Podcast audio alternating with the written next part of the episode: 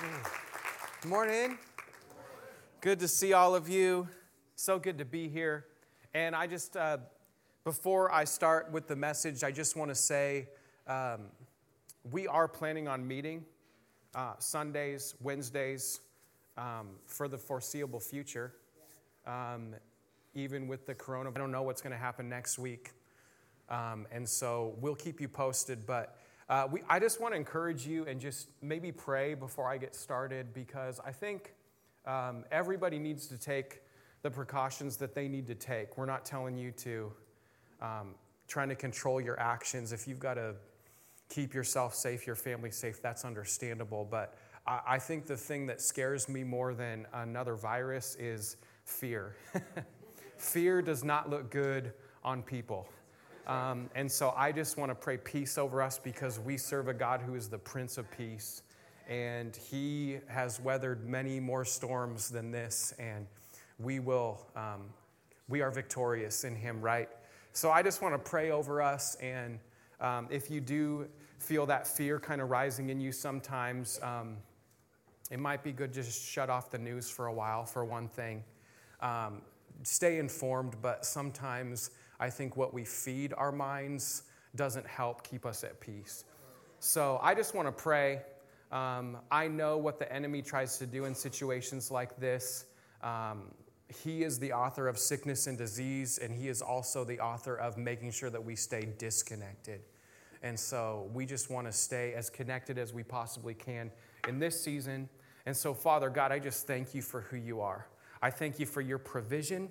I thank you that you are the God of peace, God. And I just pray over every family, every um, extended family member represented in this body right now, that your peace would rule and reign in our hearts, God, that we. Um, would use this, even though the enemy wants to use it for destruction, that we would be able to redeem it and use it to show people your peace, to show people your love, to show people your salvation and your power. Would we be people that represent your heart and your kingdom well in this season? Would we be people that wouldn't succumb to fear and insecurity and isolation, but would we be people who offer ourselves, pour ourselves out for you because you are the God of love? Um, and you are the God of healing. So I pray health and healing and protection over every family in Jesus' name. Amen. Amen. Amen. Awesome. Thanks for letting me do that. Uh, today, I get to continue our series on true community that Pastor Justin started last week. We are so excited about this. Um, I kind of chuckled to myself yesterday thinking about this. It's a little ironic that we started a series on being more connected as a community, and we're getting reports that we need to separate more as a community. Don't get on planes, don't meet in public places, don't go to each other's houses, don't shake hands, and I'm just like, true community. What are we gonna do? Um, uh, greet each other with a holy kiss. I, I don't know. What can you do? Um, I'm sorry. Some, you just have to laugh sometimes. Keep joy alive. Uh, so, we are in this series on true community, and today I want to talk about the cornerstones of community with us. And we're going to do that by looking at Acts chapter 2, verses 42 through 47, a picture of what the church looked like when it started in Jerusalem. And I love this passage, I always have. So, we'll just jump right in and read this and then get into it. It says, Every believer was faithfully devoted to following the teachings of the apostles. Their hearts were mutually linked to one another in fellowship. They shared communion. They came together regularly for prayer. A deep sense of holy awe swept over everyone, and the apostles performed many miraculous signs and wonders.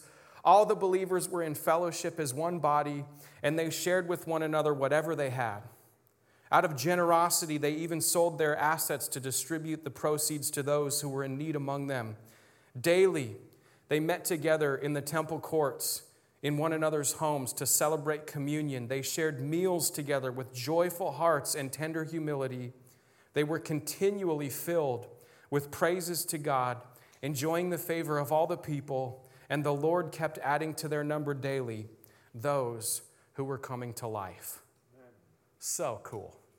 This right here is why I love the church. This is why I believe that the church is the answer. Jesus is the answer, but we are the church, right?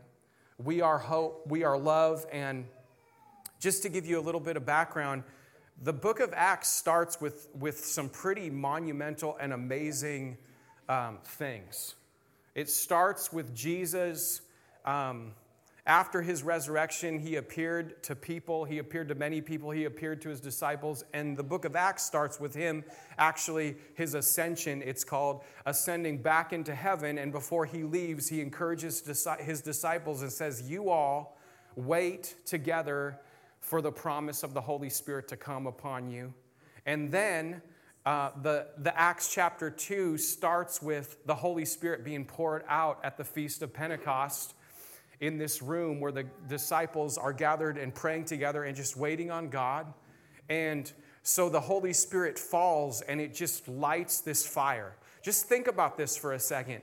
You have a, a, group of disciples who have just watched Jesus leave, and he said, Don't worry, the Holy Spirit's gonna come and it's gonna accomplish everything that I promised, and you're gonna start the church. And so they're just kind of nervously, but hopefully, just waiting in anticipation. The Holy Spirit comes, and you have this group of people who know nothing else but to stay together and pray together.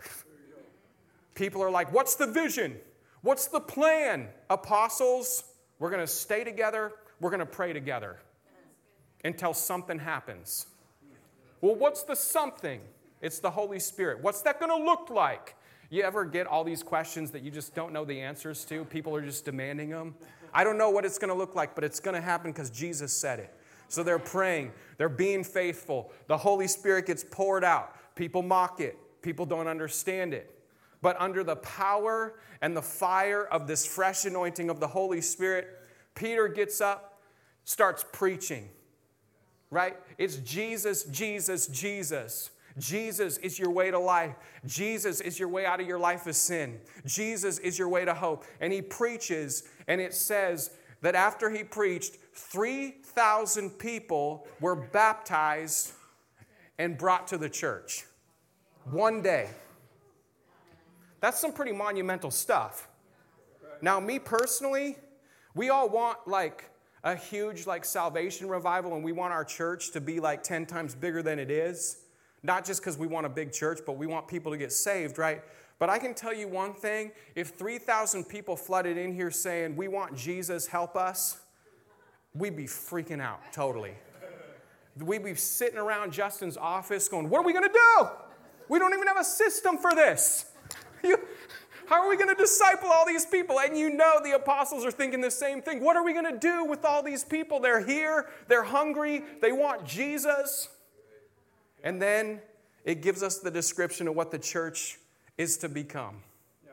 What did they start to do? They started to meet together in the temple courts, break bread together, share meals together, encourage each other. Not only did they go to church, they went to each other's houses, they ate meals, they did communion again, they prayed together. This is the, the recipe for growth. This is the recipe for maturity. This is the recipe that got people introduced to Jesus and then got them thriving in Jesus. And you know, a lot of people ask us as leaders of this church, like, what's the vision? What's the vision of the church? What's the next big thing? That we're going to do. I'm going to tell you the big thing that we're going to do is do church just like this. Healthy Christianity is the next big thing, if you want to know. And so, based off of this passage in Acts, I love that it just gives us this breakdown of everything that's going that is making the church successful, that is giving the church its influence and its power and the presence of God that is filling people with awe and wonder right? The power of God being poured out. What are they doing? So today I want to talk through just some of the cornerstones of community that I'm going to call them. See, because community, when we do it right, it encourages the growth, it sustains the encounter with the power and the presence of God. And that's the key, isn't it? I've known so many people in my life, friends, family, who had monumental, amazing encounters with God at some point in their life, whether it was their salvation, whether it was a major healing, whether it was a major breakthrough with family or with addiction, that are not walking in close relationship with Jesus today. And you say, well, how? If it was so monumental, how could that wear off? Right? And I say it wears off because we don't follow the practice of sustaining it.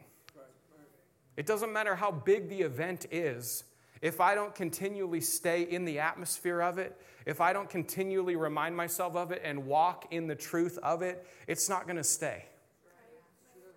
It's why there's nerds like me and Steve who we go on vacation to Disneyland, but half the fun of going to Disneyland is anticipating the next trip to Disneyland. So we watch YouTube channels based off of how to have more fun in Disneyland the next time you go. We got to keep ourselves excited. We got to keep ourselves encouraged. Sorry if that's a lame example. Jesus is better than Disneyland. But what are the cornerstones of community? Number one, the apostles' teaching, the study of the word. The study of the Word of God, the preaching of the Word. Preaching is such a weird and wonderful thing. We come together at minimum once every seven days and sit and listen to somebody, such as myself, preach the Word of God. Why do we do it? It's not just that the Word gets preached, but it's through the hearing of that Word, which is living and active, right? It builds our faith and it creates a hunger in the community for truth, for wisdom, for greater levels of understanding. It wasn't just that the apostles were teaching it, it's that the people got hungry for it and they wanted more, and it was causing them to grow and it was causing their faith to rise. So it's a cornerstone of what Christian community looks like. There was fellowship. The Greek word for fellowship in this passage is koinonia. I chuckle a little bit because when I was growing up as a young Christian in the way back in the 90s, um, um, koinonia was thrown around like every Sunday. Koinonia, koinonia, koinonia, community, community. I actually, my uncle has a houseboat and I think it's called the koinonia, um, which is great, awesome. But it's more than just the act of coming together. You know, I, I actually, uh, like Mackenzie said, the Greek language is so descriptive that we don't really have a way to describe it adequately in our English language, but it's more than just coming together. It's actually the act of being together as one. It's the joining of life. It's, be, it's a partnership that happens when we are one in Christ. That's why we call each other. As Paul said, call yourselves, you are brothers and sisters. And that's not just a cute religious way of saying, I acknowledge that you are a Christian just like me, brother. It is, it's a, it is a, an acknowledgement that we're family. That you might not be a part of my immediate biological family, but we're family. We are doing this thing together, this thing called life together. It's being baptized into Jesus, and because of that, being joined into one another's lives as well. So they had fellowship, they had the word, they had communion, the breaking of bread together as a constant reminder that we are one with Jesus Christ and we're one in Jesus Christ. It's the spiritual reality that Paul talks about in Galatians 2:20 where he says I have been crucified with Christ. And it's no longer I who live, but it's Christ who lives in me. And the life I live in the body, I live by faith in the Son of God who loved me and gave himself for me. Amen. So, communion becomes this practice that the fellowship of the believers practice not only at church on Sundays, but they're doing it in their homes together because they're constantly reminding themselves it is the power of Jesus in me. So, communion becomes this thing that brings us back to this supernatural connection to the life of Jesus we now have through his sacrifice. And then it says they devoted themselves to prayers. Prayer was a integral part of what was going on in the church. And I'm not just talking about there are there's our personal prayer time in our secret place with us and God, and then there's the corporate prayer that the church was known for. Prayer that's described here, it's it's prayer gatherings. So in case you are wondering why we put such an emphasis um, the last year and a half on our pursuit nights. It's because we believe it is one of the cornerstones of community. That the church is called, it's, we, are, we have a responsibility to come together as the body in unity and pray together. And work together for focused times of unified prayer and worship is a foundational responsibility of the church. And we do it. We preach the word, we gather in fellowship, we take communion, we pray together because we know that when we build the church the way that God wants to build the church, God will do what He wants to do. Amen. Amen. So, my wife and I watched this movie a few weeks ago called The Aeronauts. It's on Amazon Prime if you have that. But um, it's, it's about this hot air balloon pilot and a scientist in the 1860s who attempt to fly higher than anyone has before them because the scientist wants to study weather patterns. And so I was talking to my wife, Alicia, about this message, and she just came up with this beautiful word picture um, when it comes to the hot air balloon and how it works, and just thinking about that movie. But the Holy Spirit's the flame that started the church. It was a fire that came and rested on them, and it, they sustained it. And as that fire was sustained, the Holy Spirit is that flame that creates the lift. It lifts us from our normal human perspective and understanding, and the Holy Spirit is constantly inviting us to understand the kingdom, to understand the heart of God, to understand what Jesus is doing. He's constantly, the fire is there so that we can lift ourselves out of our natural and get to what is natural to God but supernatural to us. Amen to gain a more godly perspective. If we want to stay attached to where the Spirit of God is going, these foundational practices are like the ropes that keep us tethered to where God is and where He wants to go. Isn't that cool? My wife's awesome. And it's important also to understand as we talk about community that all of these elements are not happening just individually, they're happening in the context of community together. Like, I can preach to myself, but it's more fun doing it with all of you here. when I first started learning how to preach, my youth pastor made me do it to myself in the mirror in the women's bathroom.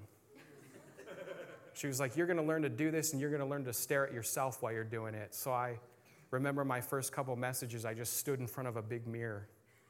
Hello, how are you today? You know, it's just, it doesn't work as well. All of these things are happening in the midst of fellowship, of community together, because God is all about relationship. He's all about the relationship that we have with Him, the connection we have with Him. But as this connection vertically gets better between you and Jesus, it should naturally get better between you and everybody else. Because God's all about people, and He always has been, and He always will be. The church is people. It's not a place, it's not a destination, it's not a practice, it's people coming together and going through these cornerstones, practicing these fundamental truths of the faith. And that, that connection is happening continually, if you'll notice. It says daily they were meeting together in temple courts and in one another's homes every day. It shows how this was important. Now, before you freak out, we're not going to ask you to do small groups every day of the week. Okay? That's not where we're going here. But there was a daily connection to other brothers and sisters, and there was daily effort to connect to God. And notice this the church began with both fellowship in the temple, in corporate gatherings, and fellowship in the home. And I say that because people get into these like biblical arguments and theological arguments all the time on like what's best corporate gatherings, or should we just abandon corporate gatherings and just do home church? I've heard people argue for both, you know. People are like, oh, home church thing that never works the way people want it to. And some people are like, uh, oh, home church is the only way to go because that's how they did it in Acts. Actually, in Acts, they did both. I'm just telling you, that's, what, that's how I read it. Right? Um, and you can have horrible corporate gatherings or horrible home groups. It really depends on the quality, not the quantity of people that are in the room. Um, there's a need for both in our life because it's in the corporate gathering where we preach the word, where we praise in unity as a body together, where we pray corporately together as a body. And in the home setting, we need that too because that's where, at greater levels, we build relationship with one another and there's conversation and there's intimacy that can be, be built between people like it can't be built here in the corporate, but we need both. And one may feel more comfortable to you than the other, be, maybe because of your personality type, but that doesn't mean you get to neglect the one for the other. Right? None of us can. That is, if your goal is to grow in maturity and grace and love for people. You can't neglect one for the other just because I say and I prefer this over that. And it surprises a lot of people because I do this kind of for a living now, um, speaking in front of people. They just think, um, man, you must be just around people all the time. And I'm like, yeah, I'm around people all the time, but I personally value my alone time a lot. I, I, there are people who thrive and function off of being around people 24 hours a day, right? And when I'm talking about people, I'm not talking about my family, like they're with me 24 7 because they're my family, but it's like crowds. Like some people just need a party all the time. What's the next thing I can go do? I value my alone time because it's where I, I can process, it's where I can think, it's where I like to read, it's where I like to pray. Like it fuels me. But I also appreciate the church because the church has also taught me the value of people. And I've, I, I, I really do genuinely love what I would call my tribe, right? People here and my family, but also friends that I love to be around, I love to have fun with, I love to talk about Jesus with, I love to talk about life with. I value people, and there, that's an area that re, uh, rejuvenates me as well. So, I want to ask this question Who's your tribe? And I know that most of us instinctively will say, Well, it's my family, that's my tribe. And I'm like, Yeah, no, that's good. Your family is definitely the most important part of your tribe, but I'm talking about your tribe. Because there's people in my life that I value like my family because they are brothers and sisters in Christ and I they have a perspective and they have a wisdom and they have an encouragement that they can give me differently than my family does. Think about it this way cuz we think of our you know we're the tribe of generational hope and there's the tribe of just Christianity globally, but even think about, you know, it was the, the nation of Israel in the Old Testament, but the nation of Israel was comprised of 12 different tribes, all based on, yes, family unit, but based on responsibility based on what they were called to do in the midst of Israel. And so it is important that you not only consider your corporate people your tribe or Christians your tribe, but who is the tribe that you walk with daily in your life? Who are those people that you can call up? anytime you need to for wisdom or advice. And yes, if your family, if your biological family are Christian and they love Jesus just like you, by all means go to them. But there are also those other people that you want to have conversations with that you necessarily wouldn't have with your family. We all need a tribe. We all need a community of people that we can go to. Even a church this size, it's not a massive church, but you are not going to get what you need for growth and for health and for good discipleship just by coming here on a Sunday morning. We need a tribe. Because, you know, we, we say, well, it's the church's responsibility to meet needs. Yeah, but See, I've learned in my life that when something becomes everyone's responsibility, it's really no one's responsibility. People are always fascinated like, how in a church this size could people fall through the cracks? How come nobody talked to them about that need? How come nobody knows what's going on over there? Because we think somebody's doing it, but really nobody's doing it. You got to have those people that you intentionally are connected with. And God wants to open up your life to a point where you are intentionally connecting with other people that He is saying need to be connected to your tribe.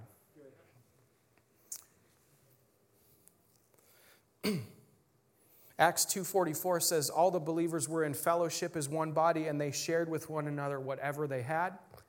Every member of the body supports and supplies life to the other members of the body, even in a physical sense. Like once a part of your body gets disconnected from the rest of it, it ceases to live. It's disconnected from the life source. And Jesus is the source of life, but he gives us the responsibility as his body on the earth to keep the other members connected and fueled with life. He gives us the responsibility to keep the flow from one member to the other, right? And the result of that commitment to each other is what we're calling true community. And the connection is described like this the result of this commitment. These are, these are the benefits that these are the blessings that happen. It says there was gladness and sincerity of heart. They were continually praising God. And I love the word praise because there's pray, there's like worship, and then there's praise. Yeah. And there, the, the, the attitude is different. Like there's times where I'm in worship to God, and it's like a solemn experience sometimes, and you're just pouring out worth on who Jesus is, on who God is, and you're worshiping Him because He's holy, holy, holy. And then there's those times of praise, like that first song we sang today. Actually, a lot of the songs, I just, I was like in it. But when you're, you're, you know, like, you called my name and I ran out of that grave, that's a praise song. That is people celebrating victory in Jesus. So, the benefit of true community is people are full of gladness, they're sincere in their heart, they're continually praising God. There's celebration going on all the time because they're just full of the joy of the Holy Spirit and they're enjoying the favor of all the people, and the Lord is adding to their tribe daily because people on the outside are looking in on what's going on in life and Jesus and going, I got to get me some of that. So, I want to take a few minutes today just talk through some of the benefits of consistent community in our life with Jesus, okay? Uh, because I think this is super important. Number one, and I know this isn't all of them, but I only got so much time, you know? There's an increase in gladness. Thank you, Jesus. It says they were together, they ate together with glad and sincere hearts. And I love uh, what King Solomon tells us in Ecclesiastes. He's got some nuggets of wisdom here that I think it would do good for the church to remember sometimes. He says, So I commend the enjoyment of life What's he saying? I recommend that you enjoy life. Because there is nothing better for a person under the sun than to eat and drink and be glad. And I love this next line. Then joy will accompany them. In their toil, all the days of their life, God has given them under the sun. All right, super encouraging, right? But super real at the same time. What's he saying? Hey, listen, life is hard. There are serious things that happen in life, and there's a lot of hard work that God gives us to do in this life. And so I seriously recommend that you find ways to enjoy it at the same time. Right. I think people, there are a lot of people that suffer and they would call themselves depressed people. And it's not necessarily because their life is so much worse than everybody else's life. It's just that they haven't learned to balance enjoyment with the seriousness of life. There's a tension that you constantly have to ride in life, and that is I am going to choose to take seasons to enjoy this life that I'm living because it is hard and it does get serious. But can I just say, in the most loving way possible, some of y'all need to learn how to balance the seriousness with the joy.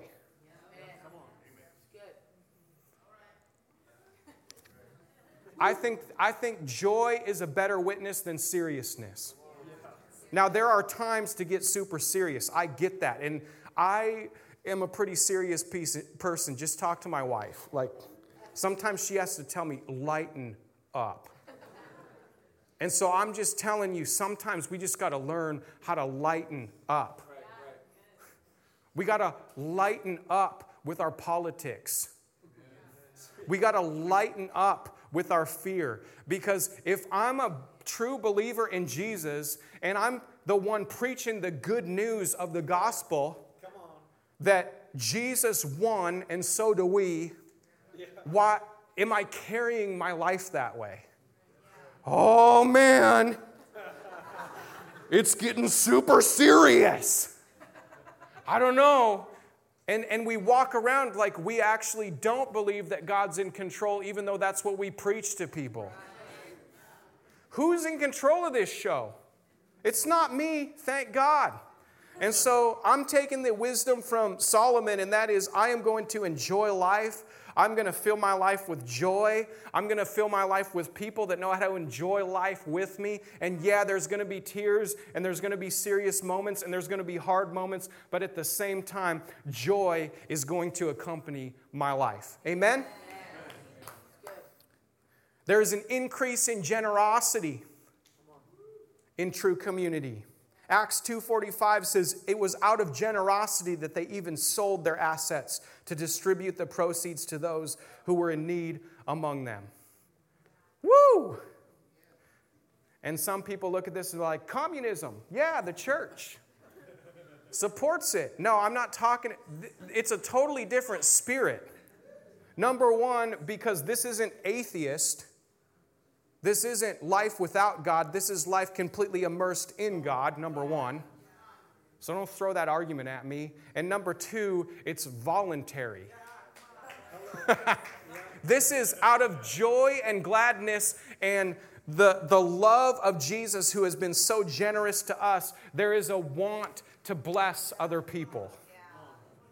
It's not church people walking down the aisle going, How much? How much? How much? Come on.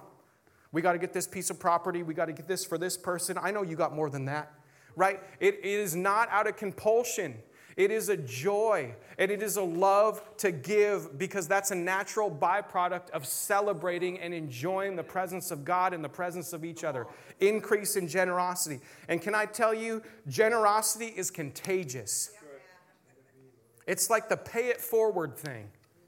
It's like somebody buys your drink for you who doesn't even know you in the line at Starbucks, and then that's it's like what you want to do for the person behind you. Well, oh, I didn't spend 650 on my drink today. I'll spend 650 on the person behind me. I don't know him either, but that's great. I don't even drink Starbucks, so I'm just throwing numbers out. I know y'all spend a lot on Starbucks, so Generosity is contagious. When someone blesses us, we want to turn around and bless someone else. And what I love about community is here's the thing our needs won't be known if we're not willing to be in a community where we can express those needs. I think in the church we have this unspoken like thing where people should just know what my needs are right? Just because we all are connected to the same spirit. So if there's a need, this is, oh, yes. Yeah, right. The prophetic people like feel led and they, God tells them, but there's people who just need to say what their need is and allow the body to be generous.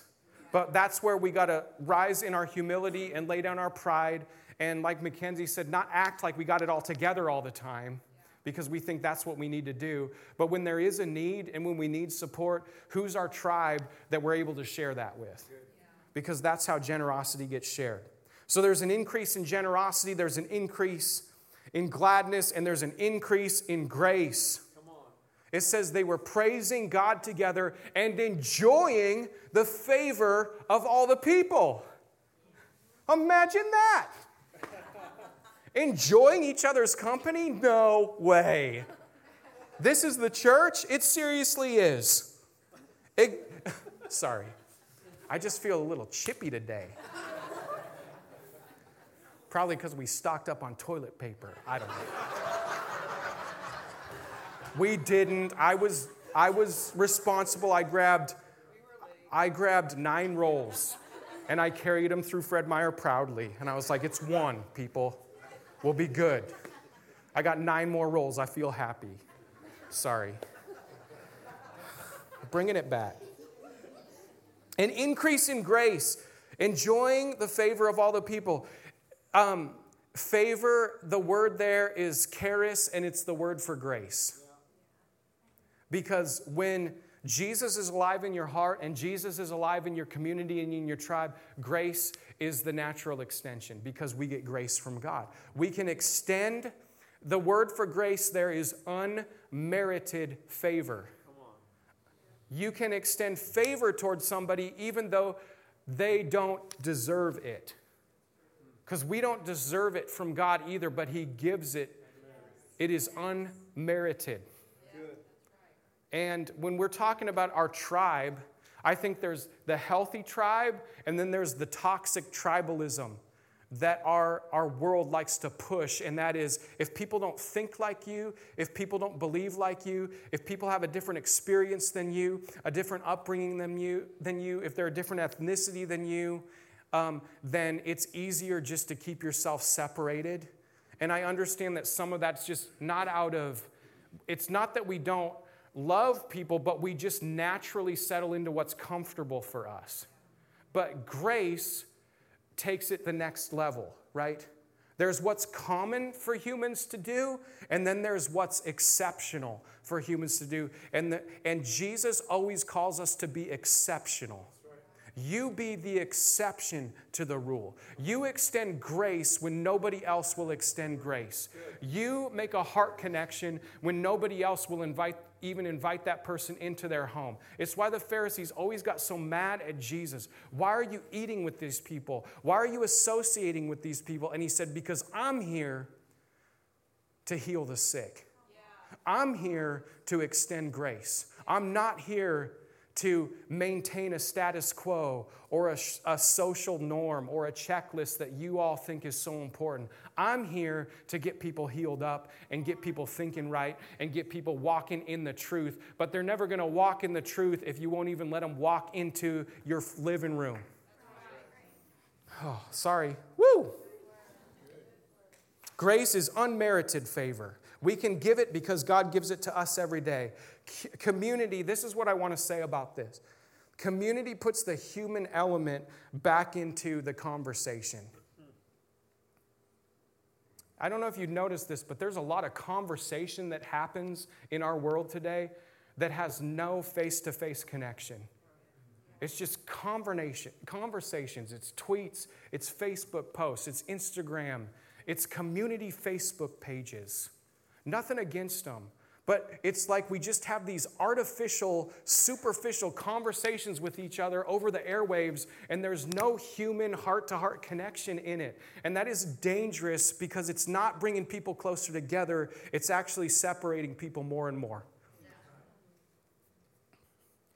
We got to bring the human element back. Following Jesus is not confined to arguing issues. Did, did that make sense? Because, right, we are people who stand for truth. Jesus said, I came to testify to the truth, but he also knew how to do that in the context of a heart connection with the people he was talking to.